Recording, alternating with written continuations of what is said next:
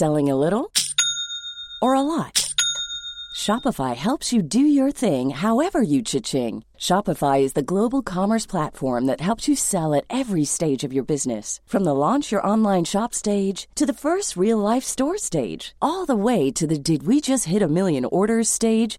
Shopify is there to help you grow. Shopify helps you turn browsers into buyers with the internet's best converting checkout. thirty-six percent better on average compared to other leading commerce platforms. Because businesses that grow, grow with Shopify. Get a one dollar per month trial period at shopify.com slash work. Shopify.com slash work.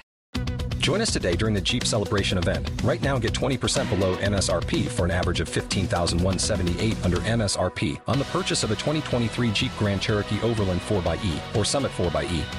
Not compatible with lease offers or with any other consumer incentive offers. fifteen thousand one hundred seventy-eight dollars average based on twenty percent below average M S R P from all twenty twenty-three Grand Cherokee Overland four by E and Summit four by E models in dealer stock. Residency restrictions apply. Take retail delivery from dealer stock by four one. Jeep is a registered trademark.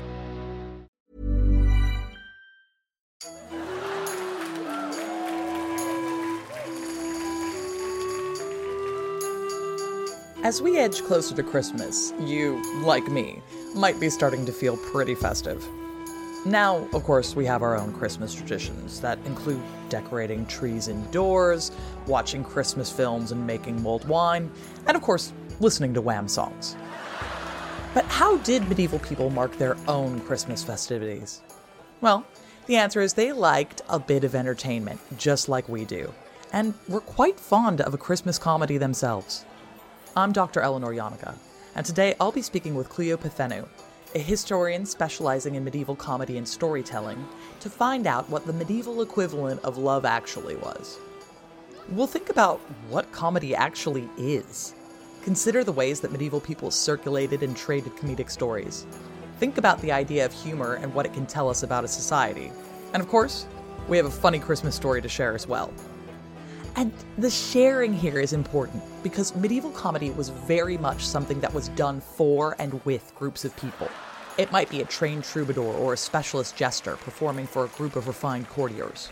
Or it could be a traveling singer with some ribald stories to share at a Christmas market. In a world where most people can't read and write, performance was incredibly important, and the major way that jokes and comedic tales spread. There were also comedy plays that could be put on by professional troupes of actors, the local guild, and sometimes even clergy. These could happen at any major festival. But Christmas, when the nights were long and no one needed to be out plowing their fields, was a perfect time to revel in comedy. After all, a festival isn't a festival if you can't have a few laughs. A word of warning, though. Medieval humor is extremely different to our own, and it can often be highly violent, quite sexual, and very scatological. All of which we'll be referring to in roundabout ways. But hey, the fact that it's sort of weird to us is what makes it so interesting in the first place. So get ready to laugh and probably be a bit puzzled as well. Today on Gone Medieval from History Hit. Kleio, thank you so much for being here. It's a pleasure to be here. Thank you for having me. You know, I am so excited about this topic because I think that people, when they think about the Middle Ages, a lot of the time they think it's quite stuffy. They think that this is like a really sort of serious and very godly period of time. But the work you do shows that that's not necessarily the case, right? It is a godly time, but that doesn't mean that it can't be godly with a lot of ungodly humor. And that's the thing, right, is that humor is this really interesting way of looking into medieval society because you sort of expect to see, oh, I don't know, like a Punch and Judy show or something like that. But the ways that medieval people express themselves through humor, a lot of the time, I guess they're kind of in relation to how holy everything is. It's like, okay, if we're going to be in mass all the time on Sunday, like we're going over the top right now, you know? I'm glad you mentioned mass specifically because a lot of the examples that we have actually are sermons. It's a huge discussion, humor in the Middle Ages in general. But one of the most interesting bits about it is that if you think about how social structure was created at the time, your Sunday mass was actually a very social event in most places in the world, the Christian world. During my research, I came across one example that I have in mind just now, where someone was preaching against adultery, and the priest said that it's a sin, you shouldn't be doing it, and so he had to be emphatic about it. So you shouldn't be taking other people's husbands and wives, and he definitely shouldn't take other people's wives. Husbands, we can negotiate, but definitely not the wives. And, and then he kept on piling up on that and saying that it's bad, it's really bad, you shouldn't be doing it. I'd rather have ten virgin girls than have one other husband's wife. Okay. Oops. Are we putting it in order, sir? Like, what is Yes, this? And the punchline to that was the rest of the congregation agreed with him very strongly and vocally. I love this too, because sermons are this kind of really underappreciated form of communication too in the Middle Ages, right? Where this is like mass communication for the Middle Ages. If you've got an idea or you've got something that you want to get out there, one of the big things that you do is you can write a sermon, right? Because you mm. can preach it to a couple hundred people. And then, you know, other preachers can have a look at what you wrote down and they can go do the same thing. And so you can get across these ideas. And here we have the same thing working for humor. Right? Yes. So you're finding multiple copies of it. So this is like a hot option, right? Like this is a classic tale to be told. Then. It became one. It ended up also in print. Oh, wow. So this one particular, yes, this makes it into Poggio in fourteen seventies, gets printed. So this is like a classic of the genre. It became a classic. These collections of jokes start to get printed at some point in the late fourteen hundreds, and whoever gathers and publishes them, they do not really assign times to the ones that don't already have authors. So you have jokes about Julius Caesar, you have jokes about every possible personality that is famous at the time, but you also have a lot of jokes that happened here and there in one village or the other, and those are not dated, but they keep being repeated. You know that the court jester, I'm talking about the fabliaux, a lot of the fabliaux get retold in a different version and find themselves in printed versions. And in fact, they were like two, three hundred years old by that time. Let me just stop you there. And can you tell our fabulous audience what a fabliau is? A fabliau is a narrative poem. These are comic stories created to make you roll over from laughter. thirteenth century, they died by the end of the fourteenth century. They don't get made anymore. They were in rhyme because it makes it also easier to remember, because they were part of an oral tradition.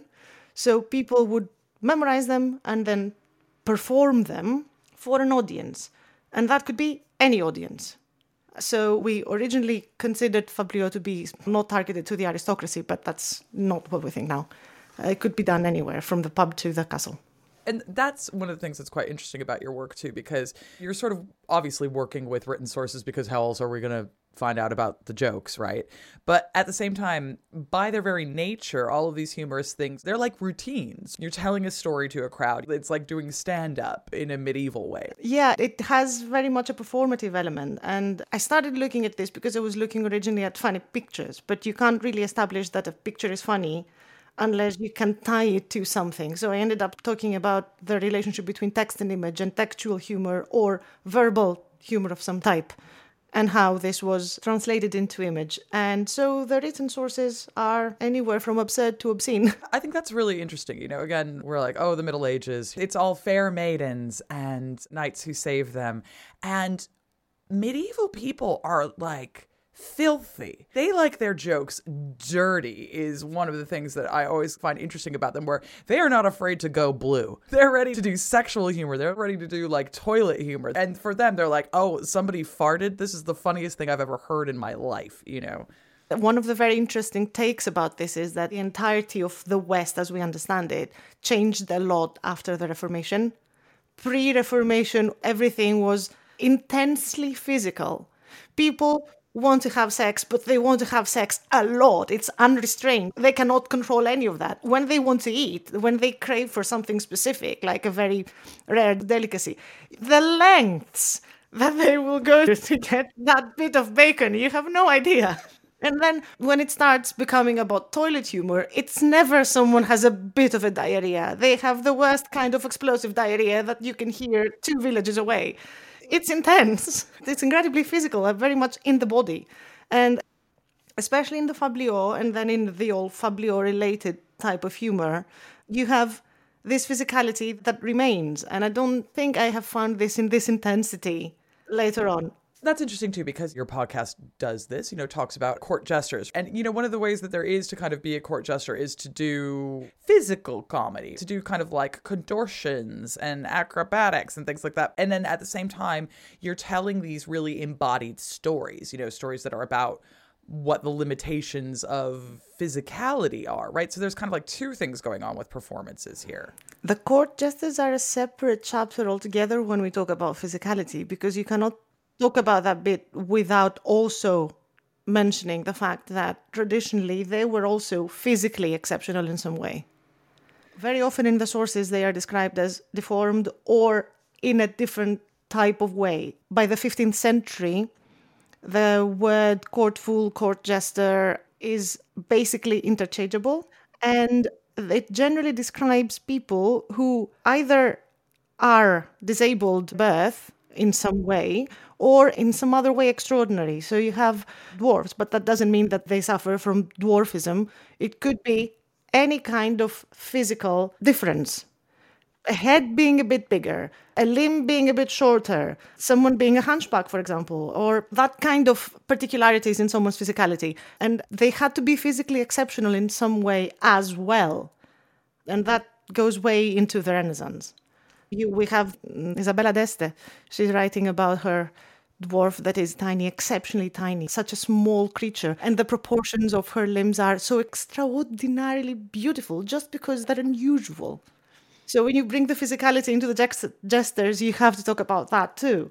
But then in terms of humor, there is this performativity element, whether it is the jesters or any kind of performer that is just jumping on the top of the table in a pub and starts telling it, they would be very physical in their representations as well. I can't imagine people telling those stories and not acting them out.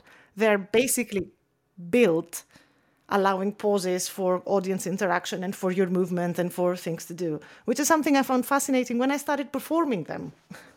So, you know, these are intensely performative things. And for medieval people, there is this sort of expectation whenever you get together in a group that there's going to be storytelling. If you have a festival or a holiday or something like that, you might have a sing-song or something like that. But banquets are not just, oh, we're sitting here eating. You know, when we think about things like the holidays now, I guess we have Christmas movies. And I guess we have Christmas pantomimes. There is this thing here about like maybe you'll go to the panto. But, you know, in America, we didn't have anything kind of like that when I was growing up. But for medieval people, they'd be like, you call this Christmas? Like, where's the incredibly filthy story, you know? Okay, so my location of focus has been France, largely. And there, when we talk about Christmas and humor, you cannot have this discussion without talking about the Feast of Fools and all the weird stuff that's been happening over the fifteen days of Christmas. Let's stop. What's the Feast of Fools? The Feast of Fools as a festival, let's use this term as an umbrella term to cover things that happen in the twelve days of Christmas. You have different accounts about different things happening in different places in France. But common themes include inversion, the world coming upside down, the world order coming upside down. They include people swapping positions also in hierarchy. So the lower clergy swapping places with the higher clergy, but also they include festivities in the cities. So groups of people go around very much like caroling, but a bit more brutal. And it's like more like a mugging, like a jovial mugging. Yeah. So you go around, and part of some of the things that we have on record are that there is a leader of the feast, the Dominus Festi. This leader of the feast has some sort of staff or a club or something that gives him the air of authority, and that person can use this club to punish or to encourage to do whatever, but they lead the things happening in town. The things happening in town could be anything from going door to door, bringing wishes and inviting people out to come and share a drink with everyone, or to stage something that is more communal, and it's something like a street performance. We have evidence of all this happening in different places, in different times. We also have this inversion happening inside the church, where you have versions of inverted mass being sung. This also exists in a manuscript. We have it written. It's the Office of the Circumcision. And it also includes liturgical plays that are supposed to be biblically themed, but they do have snippets of humor inserted in there. So you have people talking to their animals and the animals talking back. You have every role in the play being played by the deacons, and that includes the queens and the seductresses. And it's written in the script of the play that the person who wrote this is aware that it's being performed by a bearded, tonsured man. They're talking about how this queen is strong like a good man. So that gender inversion happening on stage is also noticed and used for fun. But the best bit of it in the performativity sense, that is not happening in the church, because that was also something that became a point of contention. You can't do too much inside the church because the church authorities will not like it. So they will ask you to stop what you're doing or take it out of the church. And one of my favorites is, I think it's fourteen forty-four. They had a couple of churches that were putting together plays, and then there was a new bishop in town. The new bishop did not like what was happening, so he asked them to stop. One of them stopped. The other one did not stop, because who are you, bishop, to tell us what to do? Oh! So not only did they put up the same festival the same time next year, but they also managed to stage a specific play that was a mock, a parody of the consecration of the archbishop. Spicy! And it had characters that were hypocrisy, falseness, and false pretense that were crowning the bishop. Oh. Yes. They didn't simply double down. They just took the order and went to town with it. Like, this is just direct kind of parody. Yeah. Oh, you don't want to have fun? Guess what, buddy? Yes. Like, the fun's going up to eleven. Mm-hmm. Yeah. We're having the fun. You just got here. We've been doing this for a while.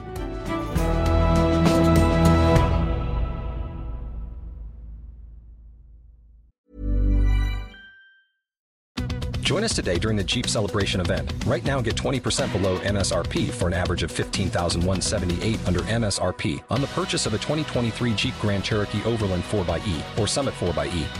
Not compatible with lease offers or with any other consumer incentive offers. fifteen thousand one hundred seventy-eight dollars average based on twenty percent below average M S R P from all twenty twenty-three Grand Cherokee Overland four by E and Summit four by E models in dealer stock. Residency restrictions apply. Take retail delivery from dealer stock by four one. Jeep is a registered trademark.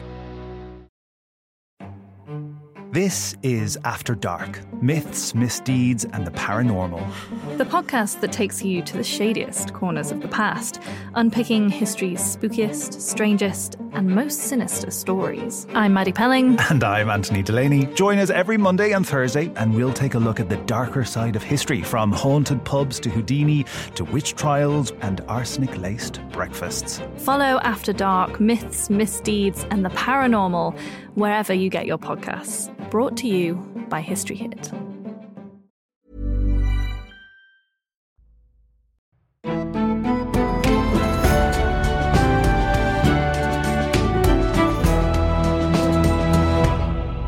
There's these assumptions people make that, like, everyone in the Middle Ages, whatever the church says, they just do it. And, oh, if your bishop comes in, well, then you're going to have to listen to it. And it's like, no, not only are we not doing this, I'm going to make fun of him while I do it. Yes, exactly. And the funny thing about the Feast of Fools is that statements like that suggest that it was so much of a community tradition that generally most of the information we have about the Feast of Fools is for people who try to somehow regulate it.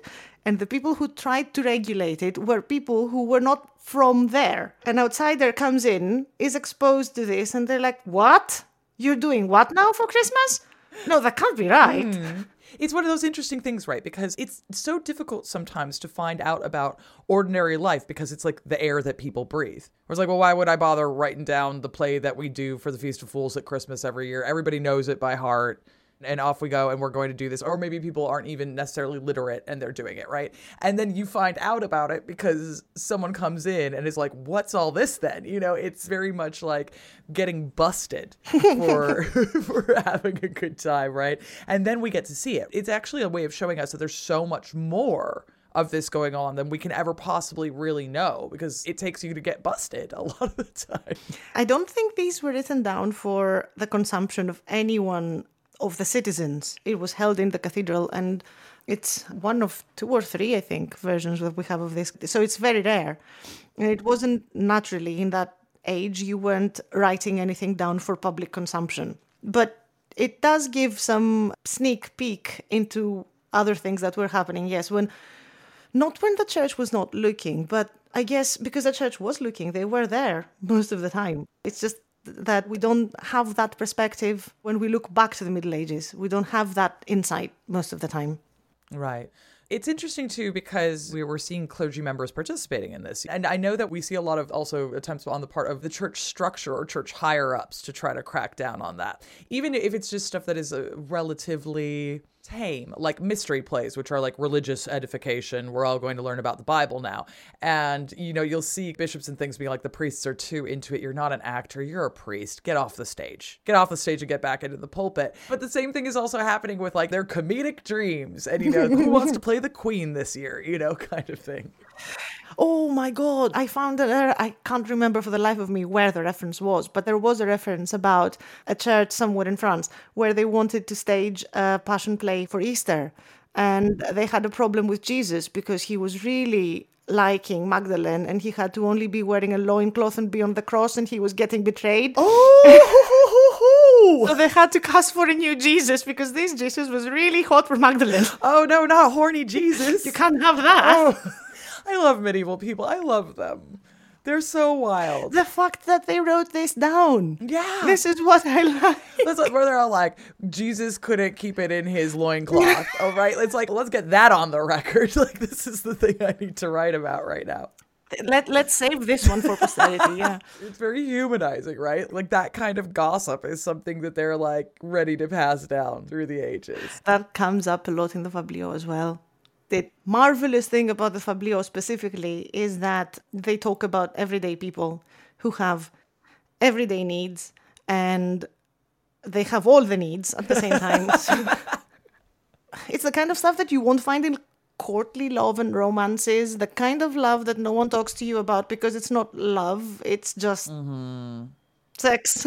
Yeah, and that's the thing is like the reason that I come up in my own work with a lot of humor is just because it's so sexual. It's just like so over the top. And it tells us a lot about what people, you know, well, certainly think is funny. Like if, if people are talking about sex for, you know, comedic purposes, again, it's going to be over the top. It's going to be like all of the sex. It's going to be, you know, like the, the worst thing that anyone could do. And then we're all going to laugh about that, right? But it does also tell us what imaginations are kind of thinking about when they're thinking about Ooh. Sexuality, right? Ah. Uh. I mean, in the Fabliaux, it's a bit more... She's like, I don't know. Uh, uh, there is that. So I'm a bit conflicted here because, as I said before, you have the Fabliaux and then these stories and the spirit of the stories is carried forward. Even if they stop being produced by the end of the fourteenth century, other things that are being done are either retellings of some stories or new stories that are very much in the same spirit, but because they're not in rhyme, they're a different thing. So you see that changing a bit. So in the Fabliaux, generally what's happening is that people want to have sex. People of both genders want to have sex. A lot of women want to have sex and know it. A lot of women want to have sex and don't know it, but they're very happy to find out that, yes, they very much wanted to do that. Men generally want to have sex, that's it. They're simpler creatures, apparently, to the medieval mind. And then when you start talking about fantasizing, you're already, in my experience, in the fifteenth century, where you have more nuance coming into the sexual play. But... that doesn't make it any more sophisticated, if I'm honest. Look, what is sophisticated, right? Because if you're doing this for the queen, then that's as, you know, sophisticated as things can get. And sure, yes, I know that a lot of this is happening at street level or like, you know, out in the marketplace, in a church, at the local banquet. But it also happens at court, right? It does, yes. In a mixed audience, though, I couldn't say that this is exclusively a female or an exclusively male audience for the Fabliaux. We can assume a mixed audience. So... this is a huge discussion about female audiences within a mixed environment, because if you are in a mixed environment, essentially you are in a social setting where you have to perform your gender. So if you are especially a woman of status and there is a requirement on your behavior, you may be listening to those stories and have a reaction for the public to see. But who's to say that when you are with your besties and you hear the same story, you're not giggling in a completely different way? That is a type of information that we don't necessarily have access to, and I'm hoping to have the opportunity to dig in. Well, okay, speaking of, I asked you to dig us out a nice little Christmas story. Uh, I was wondering if you could regale us with such a lovely tale. A Christmas story. I'm going to mildly disappoint you because it's not exactly Christmas theme, but it is happening on Christmas Day. It is the story of the three hunchbacks. Apologies for the complete disregard of anything having to do with sensibilities and sensitivities about physicality and blah, blah, blah. And it starts by describing a person that we will not talk about again, and that is a very good man who everything was fine about him, and the best thing about him was his daughter.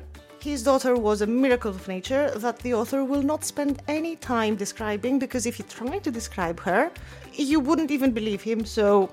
just take my word for it. She was amazing in every way. I can't even start telling you how great she was because you will think I'm lying. Moving on. There is that girl who is amazing in every possible way, and she's, as usual, in need of a husband. There's also a man in the mix. This man we will describe because he was hideous and more. He was a hunchback, but he also had a series of other problems, as in his head was too big for his body, and then his shoulders were too big for his head, and his neck was too small, and generally it was like nature threw a mountain and a mountain and created a human being that was ugly as sin, and he was also as sinful as he was ugly, because of course these two are related. This very ugly man that lived a life of sin, mostly because he was incredibly badly mannered and very focused on making money, managed to make that money. So he lived in a house near a bridge that crossed the river, that was a very deep and very cold river, so you had to use the bridge. And because he lived near the bridge, he was collecting toll, so he made a fortune. He was ugly, he was rich, he needed a wife. He went to the good man at the beginning of the story and petitioned for the hand of his daughter. And because he was very rich, the father thought, she's going to be having a comfortable life. Let's do this. She's never going to go hungry. So yeah, you two go get married. So they get married. The girl is not at any point objecting to this. And the husband, after the first couple of days, starts thinking that there is no way that this is going to work. I am too ugly for her. She's too pretty for me. She's way out of my league. She's never going to love me. If she gets out of the house, she's going to cheat. If I lock her up in the house, the priest is going to have to come. He'll be coming to hear her confession once, twice, they'll be besties, then the priest is going to take my wife. So this is not going to happen. I'm going to lock her up and she's going to have no visitors and she's going to stay there alone forever. Okay, so that's what's happening. Marvelous life this girl is living, buried alive in a house. And he was keeping very close reins on this. So if he was not in the house, or on the bridge where he could look at the house, he would be outside the door, monitoring who's going by to see if anyone's lingering a bit longer. And that was the case also on that Christmas day. And he was sitting outside the house, looking at passerbys and minding his own business, when he saw three hunchbacks coming down the street. And the three of them were performers and they were on the way from one place to the other. And when they saw him, they started waving, "Hey, you're like us. We're hunchbacks, you're a hunchback, we must be family, it is a sign, we're going to spend Christmas with you because this is what God intended." And it was a very well played approach by them because they managed to get into his heart. And he thought, you know what, look at that, what are the chances of that? It's obviously a sign, it's also Christmas, come on in guys. He went into the house, locked his wife upstairs, because there's only so far his charity can go. Got them in and they feasted on roast chicken and on bacon and peas and all the good stuff. They had food, they had songs, they had performances, they had music, all the good things. And then he told them, okay guys, this has been fun. Here's twenty gold coins for your performance and for your company. Now you're going to go. And I don't want to see you anywhere near this place again. And if I do, I'm going to throw you in the river and you're going to die a miserable death. I promise you. Get out of here. Never come back. They had been fed, they had been wined, they got money, they left. And he felt satisfied. When they were gone, he thought, I'm going to go back to my bridge. And he went back to the bridge to do his usual toll-taking on Christmas Day. Meanwhile, the wife had been upstairs all this time. She's been hearing all this noise and music and merrymaking, and she heard him leave as well, and she thought, maybe I can get them to come back when he's not here. As he left, she ran out, waved them back, they came back, she gave them more wine, they started singing merrymaking for her and she was very happy. And, of course, he decided to come back to check. So she saw him approaching and uttered the most frequently said words since the invention of marriage, which are, "My God, my husband's back!" So they had to hide. It happened that they had in their room where they were all sitting, there was a big bed and it had three drawers under the bed. So each one of the hunchbacks went in one drawer and they were pushed under the bed. And so they were hidden. The husband came in, looked around, found her alone, didn't linger, and he decided that everything's fine. He's going to go to the pub. So he left to go to the pub. She went back to the room, started pulling drawers out. She pulls the first drawer out, expecting to find a hunchback there. She finds a dead hunchback there. She pulls the second drawer out.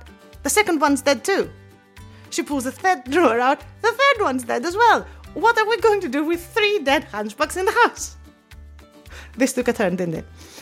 So she ran to the street and waved to the first passerby. She said, look, good man, I need your help. Come here. I'm going to give you money if you do something for me. Don't ask me any details, please. It's thirty pieces of gold. Do you want them or not?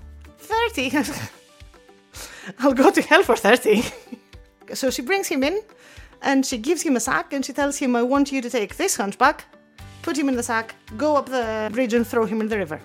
So he puts the hunchback in the sack, throws it over his shoulder, goes up the bridge, throws the man in the river. Easily done. It wasn't even a long distance. He was joyfully walking back to the house expecting to get thirty pieces of gold for his troubles. He comes in and he says, it's done. I'm back to get paid. You're back to get paid. You didn't take him, she says. How did I not take him? I just threw him in the river. No, you didn't. What's that then? And she points at the second one. I don't know what that is, but I just threw one in the river. No, you didn't, because this is here. So evidently, when I wasn't looking, you just put him back and you just want to fleece me of thirty gold pieces. No, throw it away. I'm going to need another sack. I'll give you another sack. New sack, second person, up the shoulder, up the bridge, into the river. The man is starting to questioning what's happening now. And he's walking back into the house, trying to retrace his steps. I did take him the first time, didn't I? I did carry him up there and threw him in the river. I remember distinctly. I feel I had to do this twice. I'm not very sure what's happening, but that's okay. It's thirty gold pieces. I'll do it. It's fine. He goes back, opens the door and tells her, okay, now it's done. Please pay me. Why are you doing this to me? She tells him. What is this? He's still here. He's not even wet. Do you think I'm stupid? The man is starting to lose his temper and also to think that this either is witchcraft or something else is happening. I don't know how this person keeps coming back. But what can you say? It's not in the river, it's in the house. So, new sack, third hunchback in, over the shoulder, up the bridge. And before he threw him in the water, he thought, do you know what? Maybe he's not dead when I throw him. So maybe he manages to get out and go back into the house. So for good measure, he beats the head on the stones and throws it over. He gives him a beating and throws him over the bridge.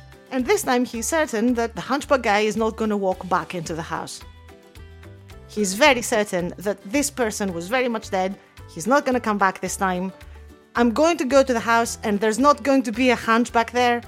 And it's definitely the last one that I've seen. And on the way to the house, he sees the husband coming back from the pub. You impossible creature, he screams. And grabs a club and runs towards the husband and starts beating him into a pulp, not even bothering to get a sack, just drags him over the bridge and throws him in the water and stay dead this time.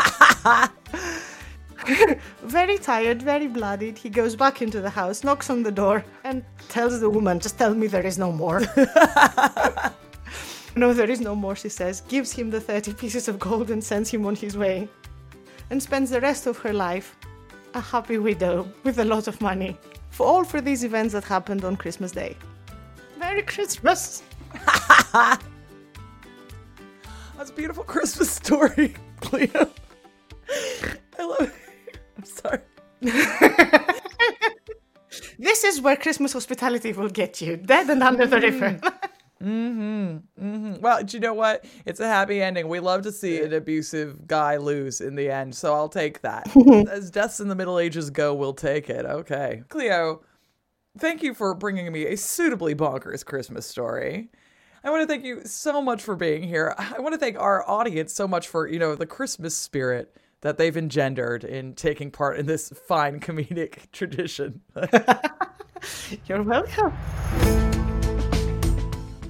I'm Doctor Eleanor Janega. This has been Gone Medieval from History Hit, and if you like what you've heard, please don't forget to rate, review, follow the podcast, and tell your friends about it, and maybe tell them this joke? My co-host Matt Lewis will be back on Friday with more medieval goodness, and I'll be back next Tuesday. Until next time.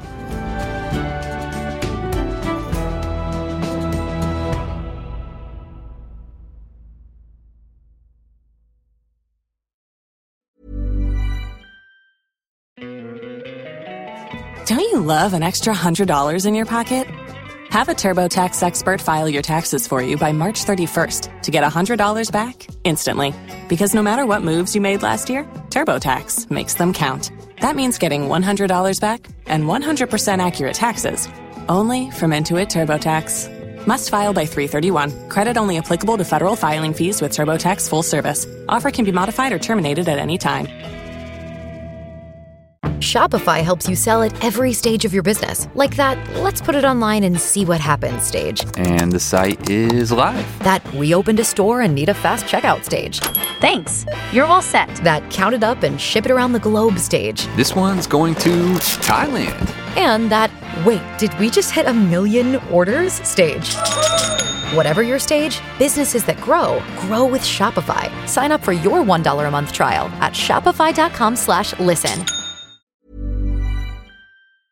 Thank you for listening to this episode of Gone Medieval. Please follow this show wherever you get your podcasts. It really helps us out, and you'll be doing me a big favour. Don't forget you can also listen to all of these podcasts ad-free and watch hundreds of documentaries when you subscribe at historyhit.com forward slash subscribe. As a special gift, you can also get your first three months for just one pound a month when you use the code MEDIEVAL at checkout.